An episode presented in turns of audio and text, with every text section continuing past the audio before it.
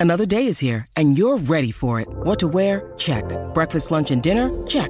Planning for what's next and how to save for it? That's where Bank of America can help. For your financial to-dos, Bank of America has experts ready to help get you closer to your goals. Get started at one of our local financial centers or 24-7 in our mobile banking app. Find a location near you at bankofamerica.com slash talk to us. What would you like the power to do? Mobile banking requires downloading the app and is only available for select devices. Message and data rates may apply. Bank of America and a member FDIC. With threats to our nation waiting around every corner, adaptability is more important than ever. When conditions change without notice, quick strategic thinking is crucial. And with obstacles consistently impending, determination is essential in overcoming them. It's this willingness, decisiveness, and resilience that sets Marines apart. With our fighting spirit, we don't just fight battles, we win them. Marines are the constant our nation counts on to fight the unknown. And through adaptable problem solving, we do just that. Learn more at marines.com. When you need mealtime inspiration, it's worth shopping Kroger, where you'll find over 30,000 mouthwatering choices that excite your inner foodie. And no matter what tasty choice you make, you'll enjoy our everyday low prices, plus extra ways to save, like digital coupons worth over $600 each week. You can also save up to $1 off per gallon at the pump with fuel points. More savings and more inspiring flavors make shopping Kroger worth it every time. Kroger, fresh for everyone. Fuel restrictions apply.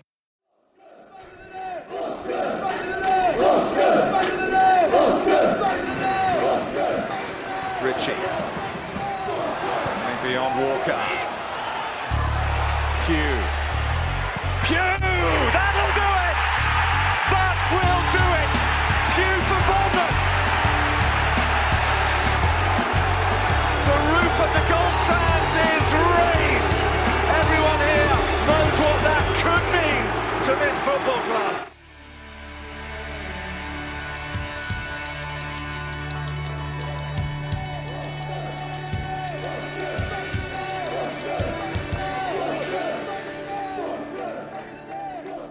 Hello and welcome to episode 131 of Back of the Net, the AFC Bournemouth podcast.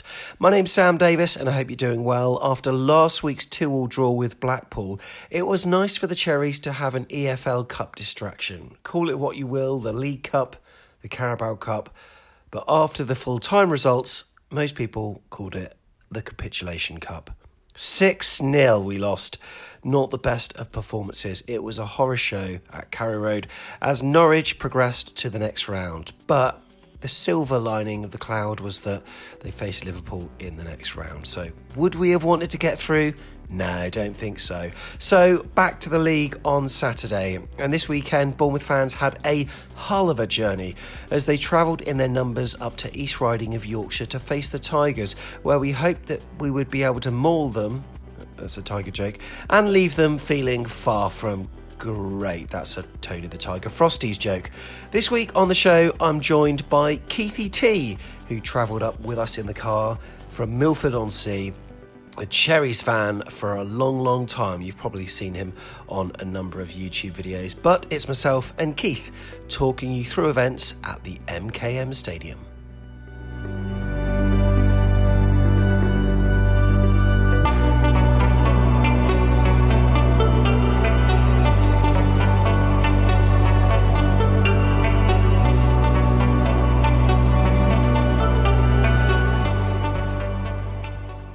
So, this week on the show, I'm delighted to be joined by my travel colleague up to the MKM Stadium, and that's Mr. Keithy T. Keith Thomas from Milford on Sea. How are you, sir? Not too bad. A little bit tired. I think everyone else who went up probably be feeling the same as me. So, but uh, great journey up and a great journey back, and it was brilliant to see everyone there and had a really good day despite the results. Yeah, despite the result, because I think when you look at certain games, and I always hate to be that stereotypical sort of putting teams in brackets, but you're looking at the teams that are promoted from League One, and you're thinking, okay, let's get three points against these guys. So Blackpool at home should have got three points, and Hull away, a point's not bad, but we should have got three. And in hindsight, looking at what they were like as a footballing side, I felt as though knowing the quality of the personnel that we have got, even with the injuries, we should have had enough. But it just didn't quite work out to be the case, did it? Yeah, it was a really flat game, actually. Um, I wonder if the midweek result affected these uh, Scott's outlook on the game. Um, he he just set up a bit more defensively. I'm sure we'll talk about that in a moment.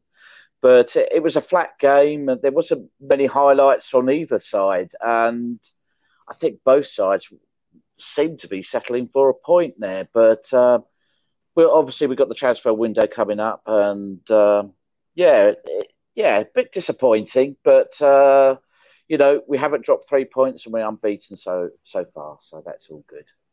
Yeah, that is all good. And that is what most of the players, I don't know if they were told to put that out, but we seemingly got a conveyor belt of player tweets effectively saying the same thing I'm beaten in five or whatever it is we are now. So, yeah, we are sat on nine points at the moment in, what is it, sixth position. So we're certainly, we're certainly still in contention, but it just feels a little bit reminiscent of when Jason Tindall had a lot of draws as well. I don't know if you're getting that feeling. I, I, said that on after the match uh, on the podcast. Uh, it felt like last season all over again. Not necessarily the, the mindset, but the way we set up. We were playing more defensively than we had been previously. Um, maybe that's to do with the personnel, but it, it, it just was a feeling of deja vu again. You know, there was a team there potentially for the taking. We didn't really grab it, and um, seemed to settle for a point. So yeah, very similar to Jason's period and parts of uh, Woody's period as well. So when the teams were announced, Keith, at two o'clock, we were there in the new Walton Club. Pound to get in cheap drinks, loads of AFC Bournemouth fans in there. Really good to be meeting up with uh, a load of lads that we we've known in person, but also known just through a thumbnail on on the computer screen. So it was a chance for you to meet the likes of uh, Ben Yousaf and John Spark and Dan Giron and you know loads of people like that that you just sort of met online and there's nothing better than an away day. I, I, don't know why it is. You travel in limited numbers. It's a it's a siege mentality. You have that pride when you're wearing the Bournemouth shirt and the services when you're seeing all the other clubs. Explain how it felt to you yesterday wearing that red and black shirt. Oh, it was brilliant. Uh, so many faces, so many people, and uh, it, it's kind of strange because you've never met them before, but you feel oh, I know these guys. And uh, that came across yesterday. I mean, a big shout out for Steve Hensman, who took us up there. He was, oh, he was absolutely. absolutely brilliant. Uh, and, and, Tom was great company as well. But it was great to see Ben and uh, Jamie Williams was there, and Kirky and his gang were there. And it was a, a real feeling of togetherness and, uh, you know, really, uh, really good fun. And yeah, thoroughly enjoyed it, and it makes a change for me because I'm usually in the home end for away games. So to be amongst proper Bournemouth fans, it's uh, it's excellent. So thoroughly enjoyed it, and the weather was spot on as well. So yeah. uh, I can't complain about that. Um, yeah, really, really good fun. Do it again. They say it's grim up north, but it certainly wasn't yesterday. And Hull, we didn't see much of the city centre because we were on the other side of the stadium. But by all accounts, it's a, it is a very lovely city, and uh, it didn't yeah. win a City of Culture award in 2017 for nothing. I'm absolutely certain. So when the teams were announced, we've got it on screen for those watching on YouTube right now. By the way, to all that are and are leaving comments, it's great to see you on board. Thank you very much for your support and leaving your comments. Let us know what you thought about the game yesterday yesterday, we would love to know. Plus, at the end of this show, we've also got uh, some videos that have been sent in from people who who weren't able to go as well. So it'd be really interesting to hear their views. But we had Nyland in goal, and then from right to left, Jack Stacey, Chris Mepham, Lloyd Kelly, and Jordan Zemura. In midfield, it's uh, Brooks, Lerma, Pearson, Jaidon Anthony, uh, we had Emilio Marcondes playing a bit farther forward as well, and also Dom Solanke as well. So it shows a 4 4 2 there. And look, we did actually switch formations um, a number of times throughout that. So Dom Solanke did start off as the lone striker, but it sort of morphed into a 4 4 2. But the, the big news for Bournemouth fans no Billing and no Mark Travers. We'll talk about Steve Cook later, but how did you feel about those two exclusions? Caught me by surprise. Actually, mm. I hmm. mean, Billings just been called up for for Denmark. I don't know if it's COVID. Uh, that, that, that obviously they've been precautionary about it, but uh, yeah, I, I, think when the team news was announced, it was a little bit of consternation amongst all of us. Like, what, what's happening to Phil? What's happening to Travers? So it was an opportunity to see, obviously, Jeff back in, but yes. Phil, um, you know, he he's such a key player now, and uh, after the uh, the radio talk at Solent, where he sounds really enthusiastic to stay mm. with us, um, it was a little bit surprising not to see him there. But obviously, if he is ill and, and if Mark's ill, I hope they get well soon and get back and get back there in the red and black for us. Yeah, he so he, he and Mark both travelled up, but they didn't play. So yeah, it remains to be seen what the issue is there. They say it's illness, but as you just mentioned, then how good was it to see Jeff back? We've seen him training, and uh, yeah, he's done his six games now, and he's playing for us, which is a which is a good sign because mm. when players look like they're going to leave, they're usually protected by the club um, and for the club they're going to sign for, so that the deal all goes through. But he's playing for us, which to me indicates he's staying. Which Tom, I'm I'm absolutely certain will be chuffed to bits with. But what about you? Yeah, definitely. Uh, he's such a big character on the pitch, Huge. and he works so ha- works so hard for us, and uh, it sort of gives us that little bit of continuity. You know, I, I think Gavin has been absolutely brilliant, but mm. you can't but love his experience, his enthusiasm. We like his shithousery as well. So uh, I'm sure we're going to be seeing, hopefully, depending on what happens on Wednesday, uh, hopefully a lot more of that going forward. But uh, it was great to see him back yesterday.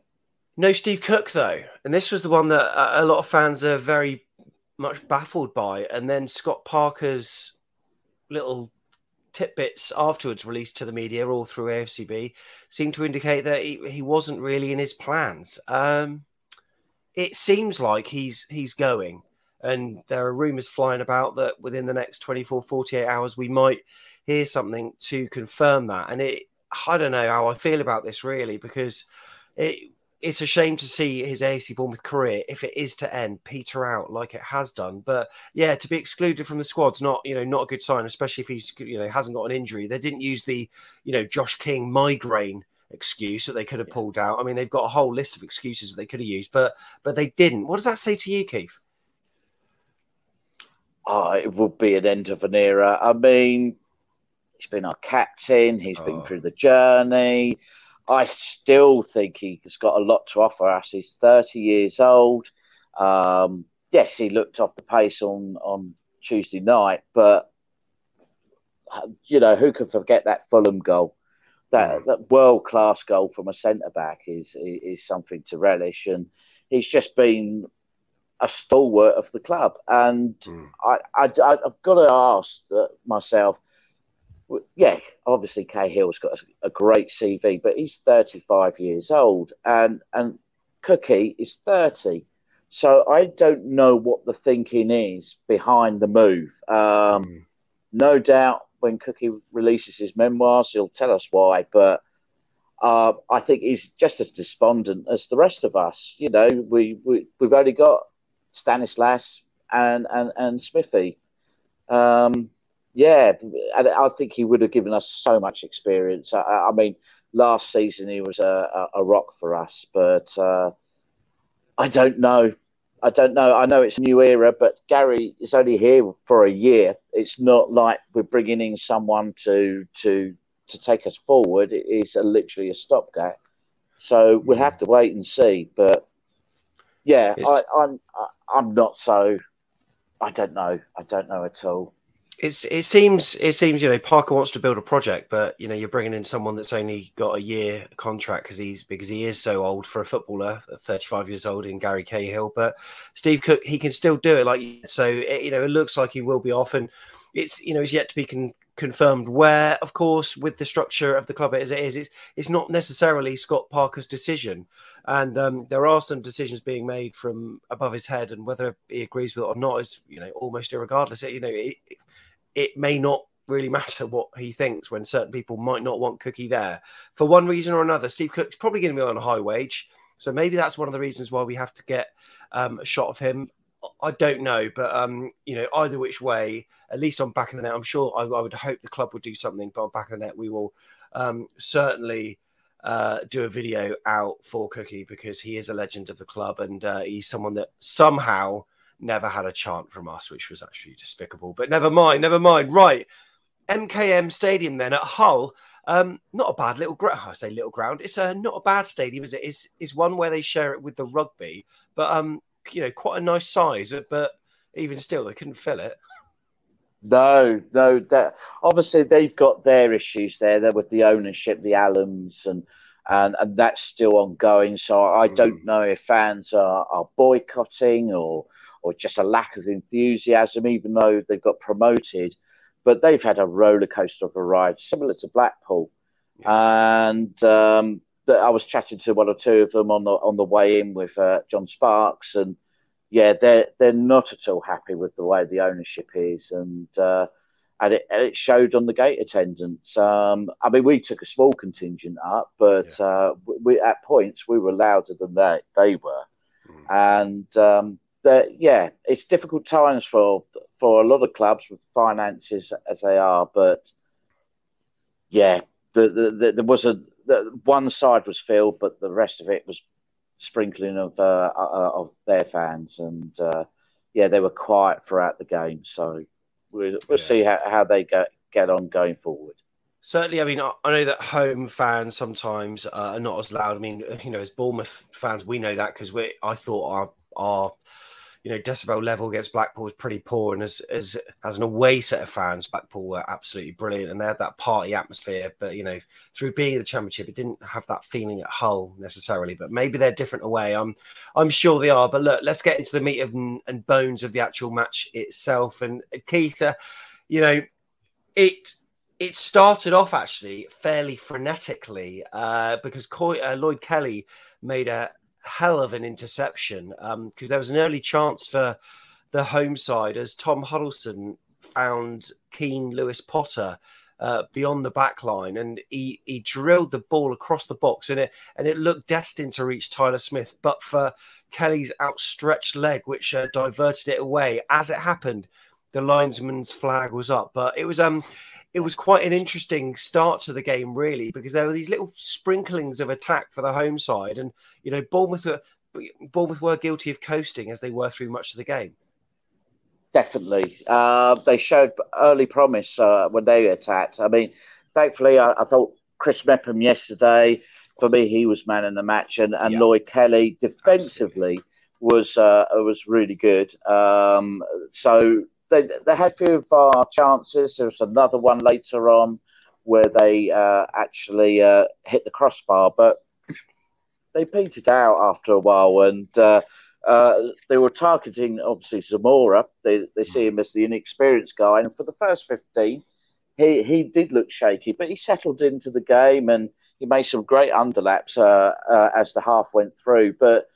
It was a bit of a stalemate, and Huddlestone you know, he's going to play that quarterbacking role and ping out balls and uh, and, and, try and release players, but they didn't capitalise on it um, early doors. But uh, we settled in, and uh, yeah, it was a it was a attritional battle really. Uh, there was an injury obviously in the first half as well that they had, and yeah, uh, uh, frenetic, but with no momentum on either side really. Yeah, exactly. There there weren't these sustained spells of of pressure from a side. It was just um, almost like a sort of yeah, like a game of basketball, slow game of basketball. It it, it wasn't wasn't particularly great. I mean, one thing that I sort of noticed is our left flank seemed to be a bit more productive than our right, and Jordan Zemura was was going forward, and sometimes it looks like he's going to sort of lose the ball. He almost runs like Raheem Sterling at times um, because he looks almost a bit like he's going to get knocked over and a bit unsteady on his feet. But I think that uncertainty sometimes puts off the defenders. They don't really know which way he's going. He went on a number of runs, and how is it, Keith, at the left side with our two basically graduates from the academy in Jaidon Anthony and Zemura, I think by the way, speaking of Anthony, I think he did all right up to a point, and that point was getting into the box because then it went wrong. How is it that that side did better than the the seasoned pros of Jack Stacey and David Brooks because um, they did feel like a such an imbalance. It, it, it did, and uh, and that was apparent throughout the game. Uh, uh, Zamora bundles of energy. Of course, Anthony and Zamora are inexperienced, but they they they show intent. They show mm. they want to get into the box, get to the bylines, create uh, crossbacks in, uh, you know, for oncoming midfielders, and we'll get on to that a little bit later.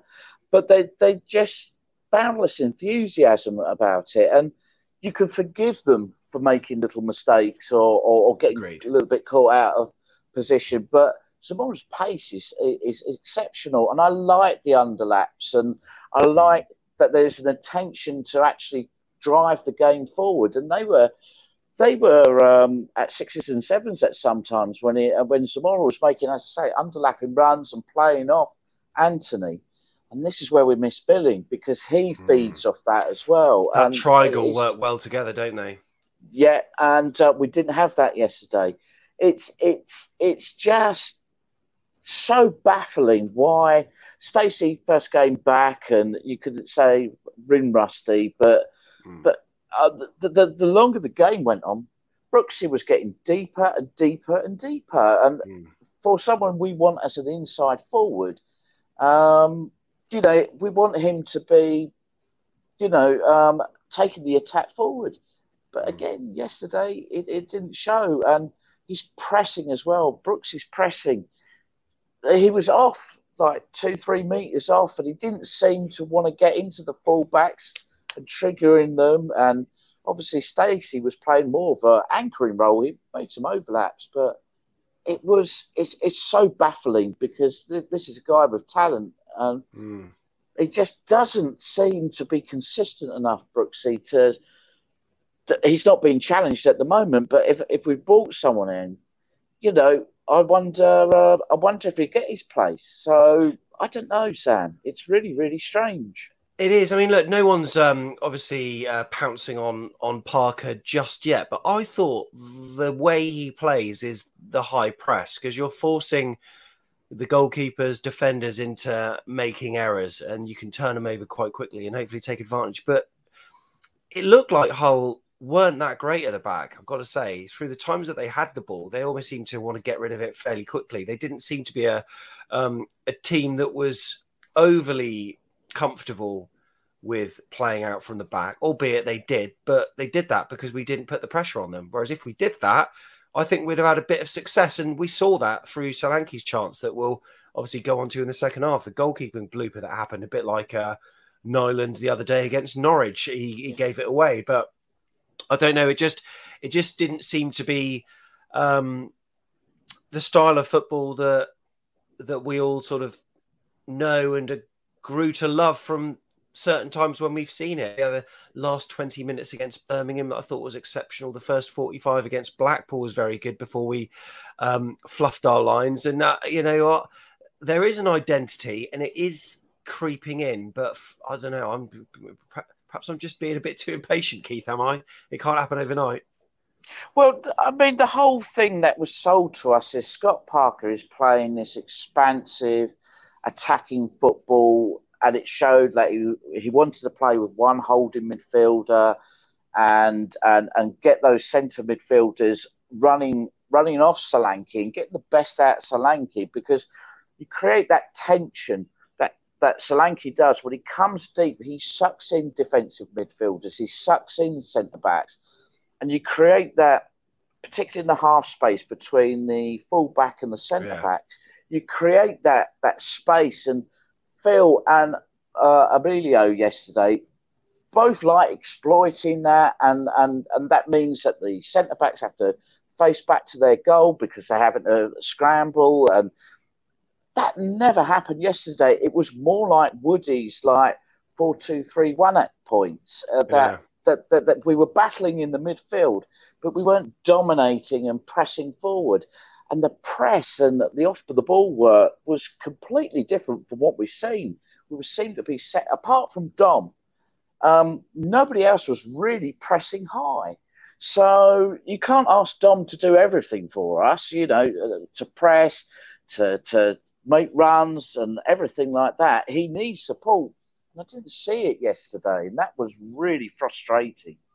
Yeah, it was. Now, for those watching on YouTube, you'll see Dom Solanke heading the ball towards goal, and that happened on around 17 minutes because just before that, Lewis Potter curled a shot wide for the Tigers, but it wasn't really any threat. And as the game wore on, I felt like Hull's chances that you know they weren't overly clear cut, apart from one that we'll talk about in the second half, and Keith briefly mentioned. But there was a um, there was a cross that came in from Marcondes, and Solanke rose highest at the near post, and he forced a good save from the keeper, but the ball ricocheted back off Solanke and uh, went over, and it was a goal kick to Hull. But uh, you know, a really clear chance for us, and um, it was nice to see us manufacture a, a chance because up until that point, Keith lots of possession, but doing absolutely nothing with it. It was a lot of crab ball, wasn't it? It was going side yeah. to side, and there wasn't any purpose in the passing. I mean, possession football is is all about creating tension, as I was saying a little bit earlier. That that you're dragging in defensive players out of position, you're creating space, you're you're attacking the space as well, mm. and that was we were devoid of that until that point. And Marcondes was quiet yesterday, but he kept on in both the first and second halves exploiting the space. But nobody was picking him up from our side to play him in. And but when he did get in, and I think there was also another chance he put a, a, a ball across the box yes, as well. Yes, he did. Uh, yeah. And and and you're just thinking that's just crying out for uh, a Billing or a Solanke, you know, because the, the, the centre backs are coming and having to face their own goals and creates all sort of chaos, or, or Anthony to drift into the box. Either one of those three, with the quality of that ball, you could make something out of it, get a corner yeah. or get a shot on target or something. But it was few and far between. It was like knocking it about at the back and and and and, and they play it into Solanke, but he's got two or three on him, and he has to pass it back and then knock it about again. I mean, Solanke was working ever so hard, but he wasn't getting any help to to go forward. And um, yeah. apart from Anthony, but as I say, Brooks was getting deeper and deeper and deeper, and yeah, it was really frustrating yesterday. Yeah, it uh, it really was, and uh, sometimes you just want that instinctive striker to gamble. And when those balls were hit across the box, yeah, Marcondes, he got the other side of his marker and f- flashed it across there. And just someone just throw their body at it. Just someone, someone, and the, you know that's where certain players like Phil Bill they they sort of attack late, and um, or just an instinctive striker that that will be in the right place. I, I don't quite think Solanke is quite yeah that is quite there. Whether he ever will be, we're not too sure. It was really good though to see Jefferson Lerma out there on the pitch though, and he was he was he was pulling the strings. Ben Pearson less less so much. I I, I thought I I didn't think it was one of his better games for us. To be fair, no, no. Uh, you know, uh, it was both of those players are, are very defensive minded. They want to win the ball and then play play someone off, you know, they make a pass out rather than driving and running on. And although Lerma was the more advanced of the two, they both seemed to be content with just winning the ball and then mm. trying to lay it off to a, a, number of passes that were going out to, to the sidelines, just trying to lay it off and get other people involved, where we really wanted drive and energy in there. So they're quite similar in that way. But but Pearson, we know he can pass little mm. dinks over the top for Solanke to run onto, or Marcondes to run onto, or Anthony to run off to, or even even if he if he had been advanced, you know, something that Brooksy can latch onto. And mm. but there was none of that. It was all very short passing. Um, for most well, all the first half and most of the second half, there wasn't the variation of passing that again we've seen before. You know, pinging it out wide from Lloyd, uh, Lloyd Kelly, uh, or little dinks over to get behind the line. So there was very little that Solanke could do. All he could do was just suck in defenders and try and create the space for creativity. But the only creativity was Marcondes, and nobody picked him up. So that was really, really baffling. I thought. Yeah, and ju- so just before the first half ended, uh, jo- uh, Hull had a great chance, and Jordan Zemura with a last gasp challenge managed to get his foot in there. I think it started off on their left flank. The ball came across, and to all intents and purposes, I think most most people in the stadium probably thought it was going to end up in the back of the net. But he's done a few of them now, and he's proven to be quite quite a find on that left side. And from what I've seen of Leif Davis so far, I'm not I'm not overly convinced by him yet. You know, Jordan Zamora is um it's his place to lose at the moment, isn't it?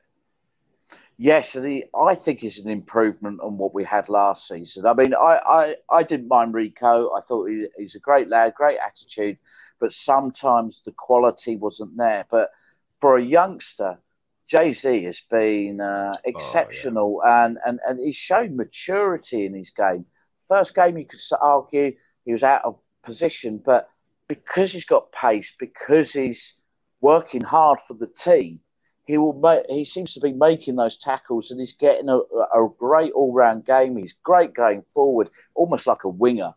But he can also gets back and, and, and makes those last stitch tackles and they're game saving. So he is mm. really set out of his stall and he's sh- also shown a little bit of leadership out there. He's showing intention that he wants to attack. He wants to get at other, to, uh, you know, the, at the opposition team. But but others are just a little bit. Uh, we've been disjointed in our selections, uh, so there's a little bit of excuse for that. But he's showing up. A lot of players that are, you know, who are rated highly. Yeah. He's showing them up, and um, I think he's brilliant. And I think he's he's different from what we usually have. He's not perhaps delivery isn't as great, but his energy and and his enthusiasm for the game and, and, and his development has been brilliant. Mm, yeah, it really has. So half time it was, and there was an interesting stat that I uh, saw come through on, on one of the forums that said before the game, AFC Bournemouth were actually rock bottom in the chances created table. We've only managed 32 shots so far. To put that into context, Coventry have had 60 and Birmingham have had 68. But our saving grace has been our finishing where we're standing at the top of the conversion table with 25% of our shots finding the back of the net, which is miles clear of anyone else. And, you know, you're sort of looking at the stats at half time and you're noticing like AFC Bournemouth have, um, have, have had more shots, have had more chances, have had more possession, but, but, but it didn't feel like that, Keith. It just didn't feel like it. No, as I say, it felt very similar to last season. Uh, as I say, quite a conservative way from where I was sitting, quite conservative way of playing. Uh, as I say, Jeff Jeff has played that advance yeah. uh, role, but he he's he's a ball winger by by nature. That's his game. He's not really renowned for attacking half spaces, and it showed yesterday. You can't. You had, uh, as I say, they seemed to just completely miss out Emilio, who was drifted into space, and we didn't seem to want to dominate the game. Mm. This was crying out for me for Kilkenny to be in the team, but uh, to to give that bit of creativity, that give that bit of drive, those little little um, turns that he does off an opposition and drive forward and bring bring energy into the midfield. But um, it was more like, as I say, some of Woodgate when he set it up quite conservatively, and I wonder if Scott has set it up not to lose the game because he he may have seen something in the midweek that that concerned him, but there was no reason to fear this team. I mean, Huddlestone's obviously a good player, and Livermore is is a decent player, mm. but this is not a team that is going to set the world on fire. And personally, I thought they were there for the taking, but the chances created. It's a it's a strange stat because four three three is all about chances creating chances and and, and creating uh, shots on target, and it seems to be we're, we're getting a little bit more conservative and and and and, and uh, more pragmatic, which is not something I'm. As I people know, I'm, I'm not particularly a, a, fan of. I like to go and win a game rather mm. than prevent uh, prevent losing it. But it seemed that way yesterday. Yeah, absolutely. So there were a couple of chances for both sides within a space about four minutes in the second half, and the first one was where Marcondes again was in a was in a really good position. We want to throw in inside the whole half and quickly throw it to Emiliano. And he was shepherded wide, but, but he managed to get this cross in. And again, just missed everyone and just, just someone throw their body at it, but you know, no one did. And then huge, huge chance for Hull where Docherty, they were, I mean, they were inches, centimeters, millimeters away from taking the lead. He he found acres of space in the box from Coyle's cross, and his header was sent crashing against the crossbar. Uh, and then, less than 60 seconds after that, Solanke had that chance that the, uh, the goalkeeper for them, Ingram, he it was a poor pass and it was an instant snapshot. He had more time than he thought, saved by the Hull goalkeeper. Huge moments in that game, eh? Absolutely, it was a bit frantic at that point. Yeah. You thought, "Oh my words, where, where's this going to go?" I mean, um, in fairness to Solanke, I, I, he had been pressing all game and he's been dropping deep, going up and down trying to make something happen. I think it surprised him a little bit that it came on to him so quickly. Yeah. But it shows you the benefit of good pressing. You could create mistakes in the in their back line, in their midfield mm. that we hmm. could capitalise on. We weren't doing that yesterday, so it was quite, you know, quite something to see. I, I mean, the, the, goalkeeper was really there for for the taking. He had made mistakes. He kicked the ball out uh, out of play as well, and uh, he looked nervous. And you know, Dom was trying to force things to happen, but uh, uh but the, the, the cross from Marcondes, no one capitalised on it uh, again because Dom's been deep. He's coming in a little bit too late, but there's again missing Billing to ghost in there and just put it away, or a little bit of lack of experience from Anthony yesterday. Mm. Um, uh, you know, to just to read that, read that pass or read that intention of passing, um, it clearly showed. And but defensively, yes, they had a, an effort. And again, it's a big ball in wide and uh, and trying to capitalise on our lack of height. Um, yeah. I mean, Meps and, and and Kelly are not small, but no. we're not the tallest team. And um, yeah, so so they they obviously had a game plan second half, but again it petered all out, and it was a little bit uh, a little bit yeah jaded. I, I thought at the, towards the end from both sides they looked tired. Yeah, I I thought that as well because uh, the it it was almost like the Cherries fans didn't believe that we were going to score as well because we had a number of corners and yeah, you know there was all the Boston back of the net, but there was one where Solanke put it wide, and it was it, it, was actually quite a big chance. But you know, there wasn't that kind of head in hands reaction from the Cherries fans. It was almost despondency um, because we were just so poor and was you know so not clinical. But yeah, that Solanke chance. Some people are saying that he had more time than, but when you're in that situation, you just hit it hard, low quite often it goes through the keeper's legs. I, you know, I'm not really sure what he was trying, but you know, for someone that in the previous match maybe overthought it by taking too many touches against the uh, Blackpool keeper that was, uh, you know, coming to meet him. This time he hit it first time, and you know he's not going to get it perfect every time. So maybe he had that in the back of his mind in that split second that he had, and just thought, you know, I need to leather this because there could be a defender right on my ass. Um, as it was, he did have a bit of time, and it he wasn't his body wasn't set in the in the perfect position for it, but he got the shot on target, and it was a shame. But yeah, before that, it, it was one of the only times that sort of Kelly and Mepham had, had been caught flat-footed a little bit, but it was it was a good header. But weirdly, Nyland had it covered. I think I you know I don't I don't think.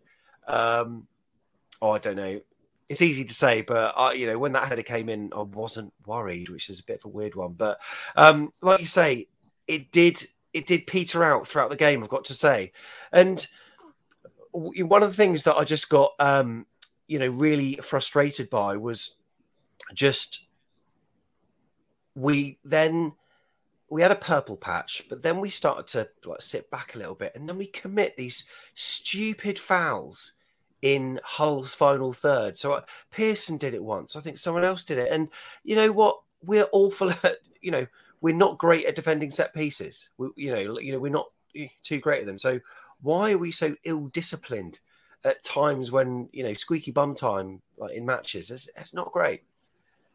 No, I, I, don't know if it's frustration uh, that, that the guys know they're not playing to their potential. Um, but it, there's a number of things that are happening. Uh, I, I, want to come back to Brooks again. He had a chance, mm. I think, in the second half as well. He was clear he could go down the line, and you expect him to again play it, play a ball across, and try and create things. If Dom's living off scraps, he's not going to put them away. I don't know any, even the top class strikers. They get mm. they get the chances, but you have to create the chances. He goes down the line, then he stops, and then he goes, "Oh, I'm going to go inside again." And you're thinking, "Look, come on, you know, just just create something." And the other thing I noticed yesterday is how rigid they were. As I say, yeah. this is meant to be expansive, uh, attractive football.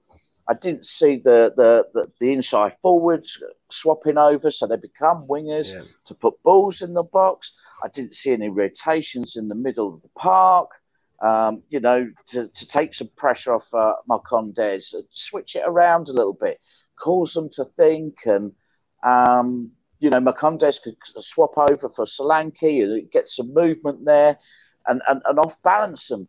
We were so easy to read yesterday. And as I say, this 4 3 3 that Scott is advocating is all about destabilising defences, causing that tension, creating spaces, triangles. We're, that wasn't apparent to me yesterday. And uh, and and consequently, I don't think it's complacency. It's like a frustration. So that's he's got the international break coming up. He needs to work on that. But mm. all the good work seemed to be undone yesterday. I know we had a shocking result midweek, but mm. that hmm. was a scratch team. This is meant to be the final eleven we're looking at. It didn't look like it to me. No set pieces. Also, I thought our corners were were really bad. You know, contrast that with the against Birmingham City, where Ebson Rossi was going up to Junior Stanislas and basically directing him where he wants it, whereas uh, quite often we couldn't get over the first man. So that was another cause of concern. And Hull, I think they they they looked as though they were happy to get the draw the further the game went on, and they but they did look dangerous when we were giving away those needless fouls I just mentioned. They looked very organised, and they were kind of side that you know they were inviting us to you attack them, but we needed a bit of invention, and we didn't have that, and we didn't have that, and that's just really frustrating. Um, and as it was, the match petered out, and you know we've got another draw, and frustrating. You know, yes, you can sort of label it as being unbeaten, but for me, I'm looking at certain games this season, thinking, you know, you've got to get three points there, and yeah, that was one of them for me. Absolutely, we've got Cardiff coming up We've got Barnsley. I, I, I've no doubt they're not going to change that much. I know it's a new manager, but there seem to be similar types of managers coming in.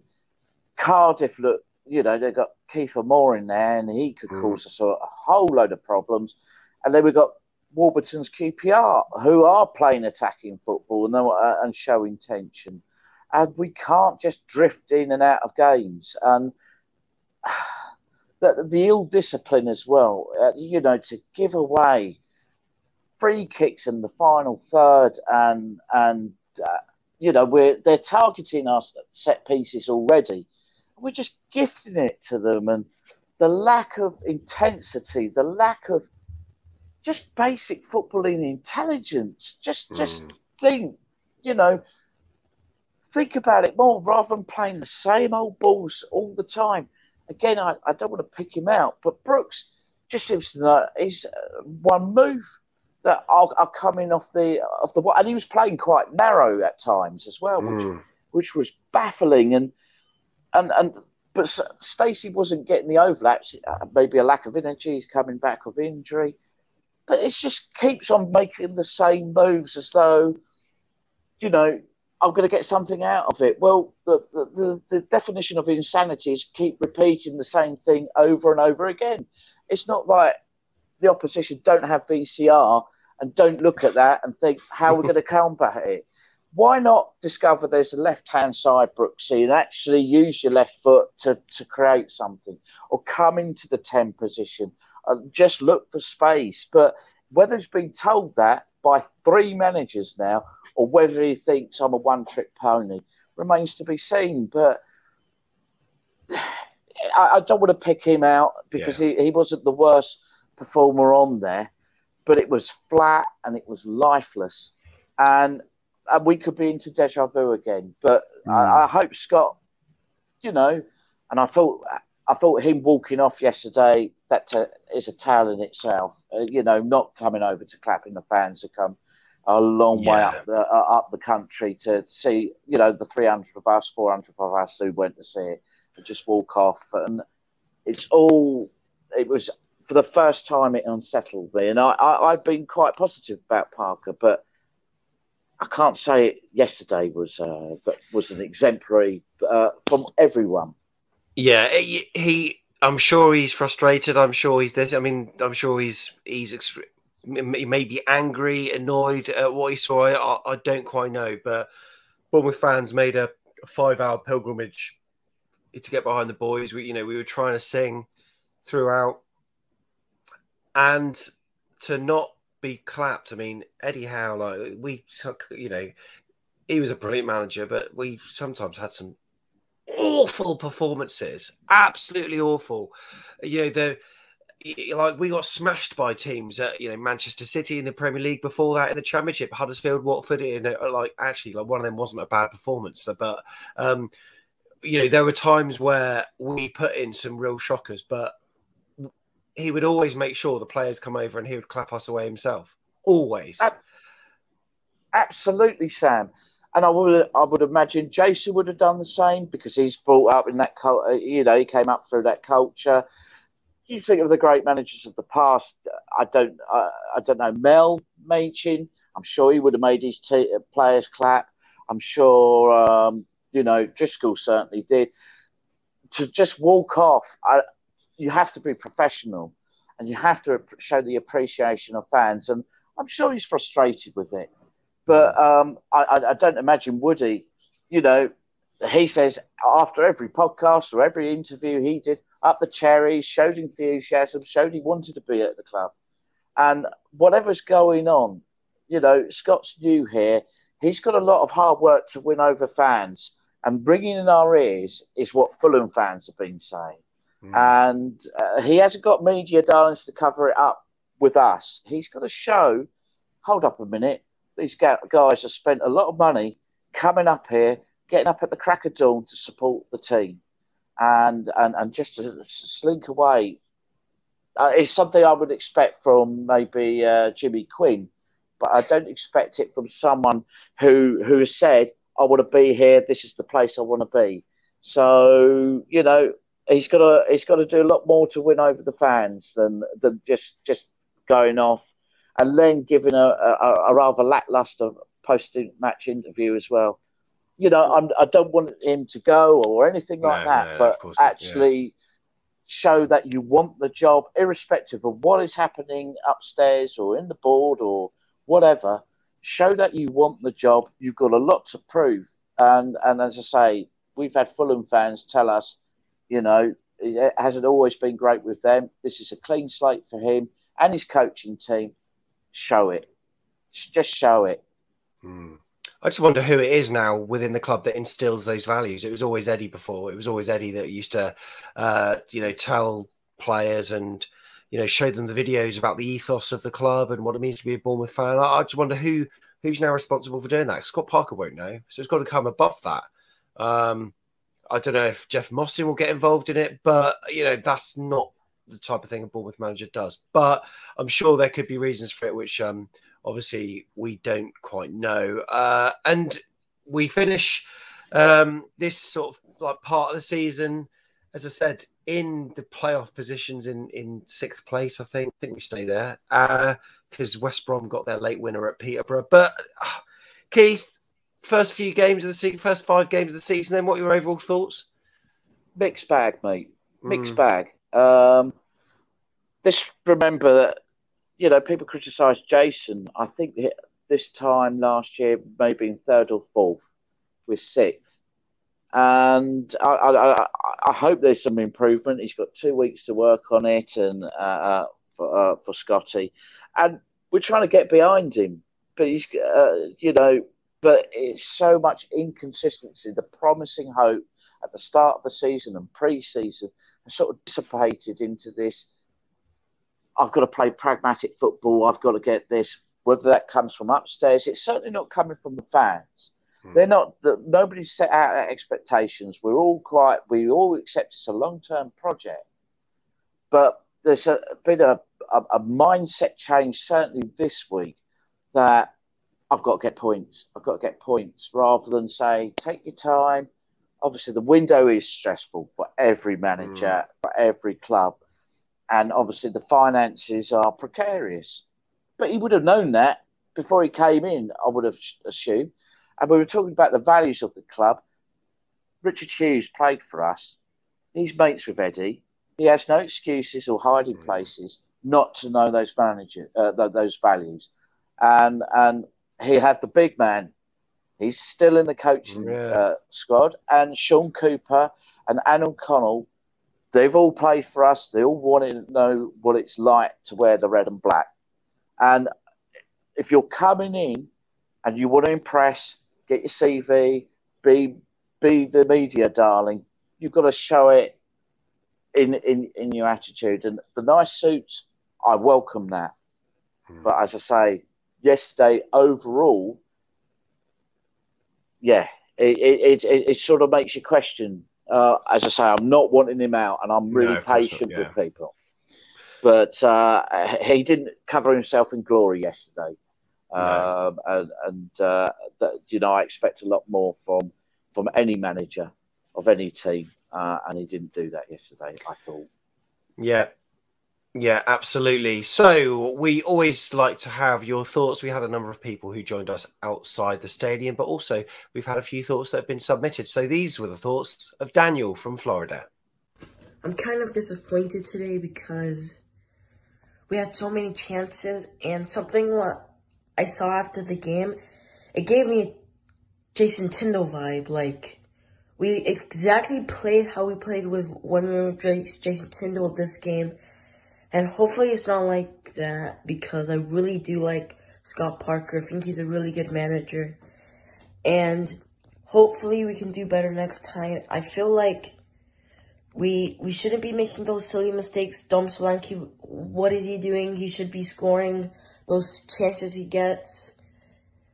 We didn't play bad, but I feel like we should have done way, way, way better when we were attacking. Defense, our defense was amazing. I'll probably give my man of the match to Jack Stacey. He was amazing. I just feel like we have our defense good. We just might need to fix that attack. Hopefully when some players come back, we'll be better.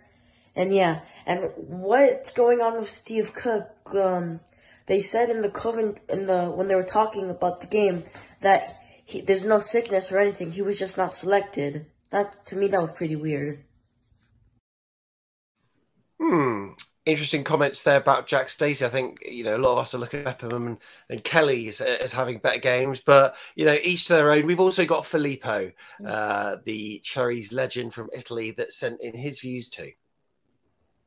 Hi Sam, hi guys, back in Rome, back with the kit, and back on the second look for uh, this game against Hull City, uh, I didn't record uh, and send anything to Sam uh, after the 2-2 draw against Blackpool because I was I was frustrated and uh, also uh, after the um, the 6-0 defeat against Norwich uh, in the Carabao Cup because that was just nothing to say.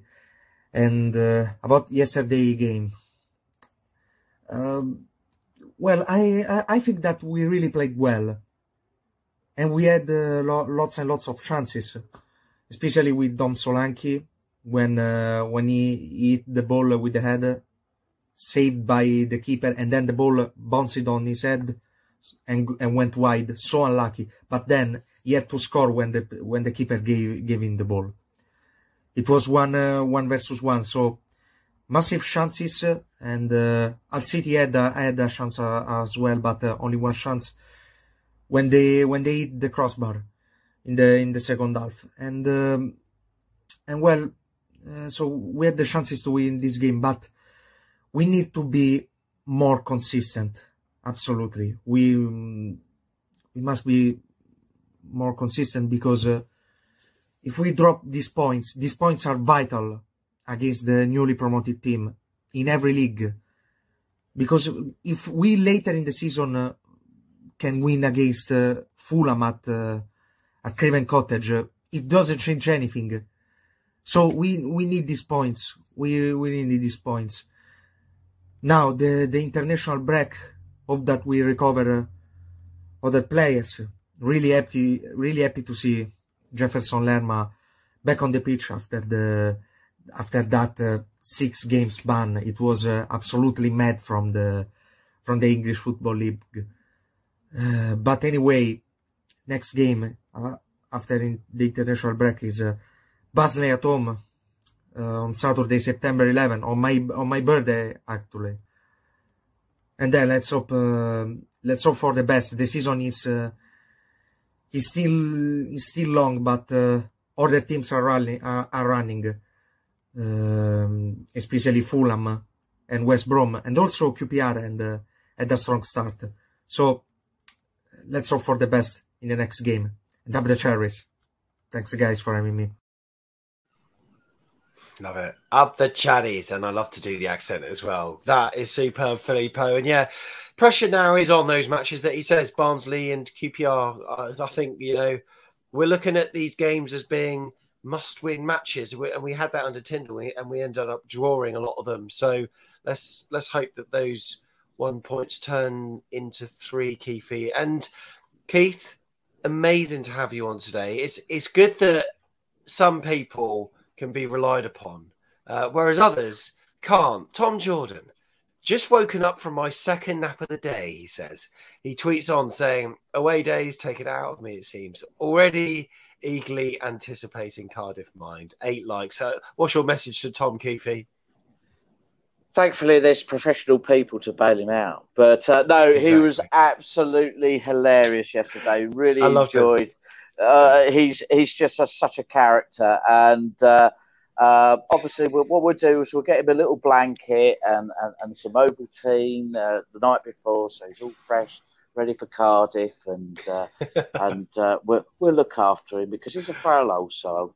I had his foot in my face. I know. I was about to say so... that. I was about to say that. He was so fast asleep. That he started to stretch out, and yeah, he was. Um, his sole of his foot was nearly in contact with your cheek, mate. But thankfully, uh, he, he woke up in time. But it was a good day, wasn't it? It was a good day, and it, it ah. just it just reinforces the fact that football and especially away days, it's everything. Sometimes it's everything around the game and not the game itself. And yeah. um, that that was one of them yesterday. If we have the added bonus of of having a having a one 0 win in the last minute, a scuffed shot, or, or even if it's a four 0 or whatever, um, it's even better. But um, enjoyed enjoyed yesterday, Keefe, with you. Definitely, definitely, and we'll have to do it again, won't we?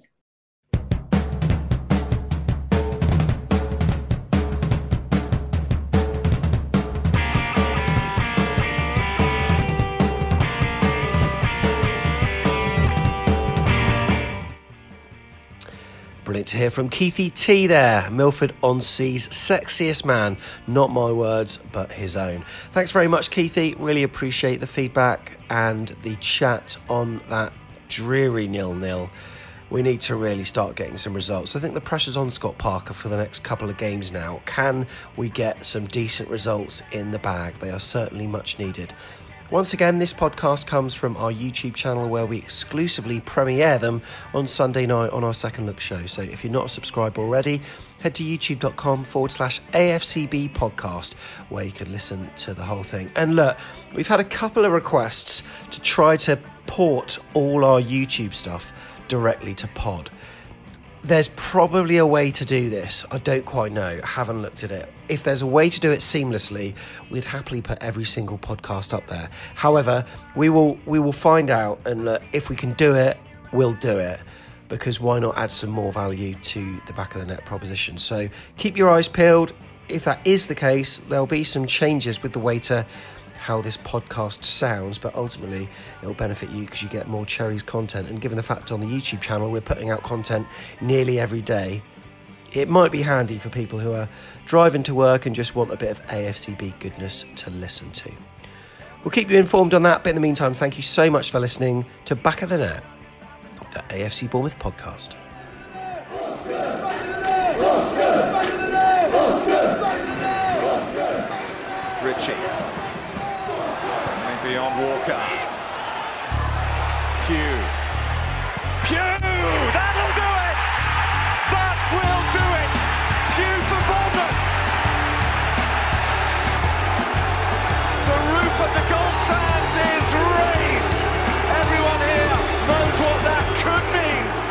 Football club.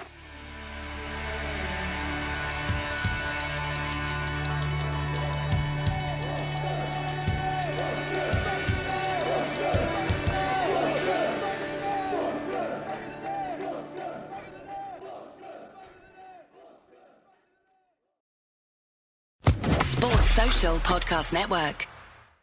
Judy was boring. Hello. Then Judy discovered ChumbaCasino.com. It's my little escape. Now Judy's the life of the party. Oh, baby, Mama's bringing home the bacon. Whoa, take it easy, Judy.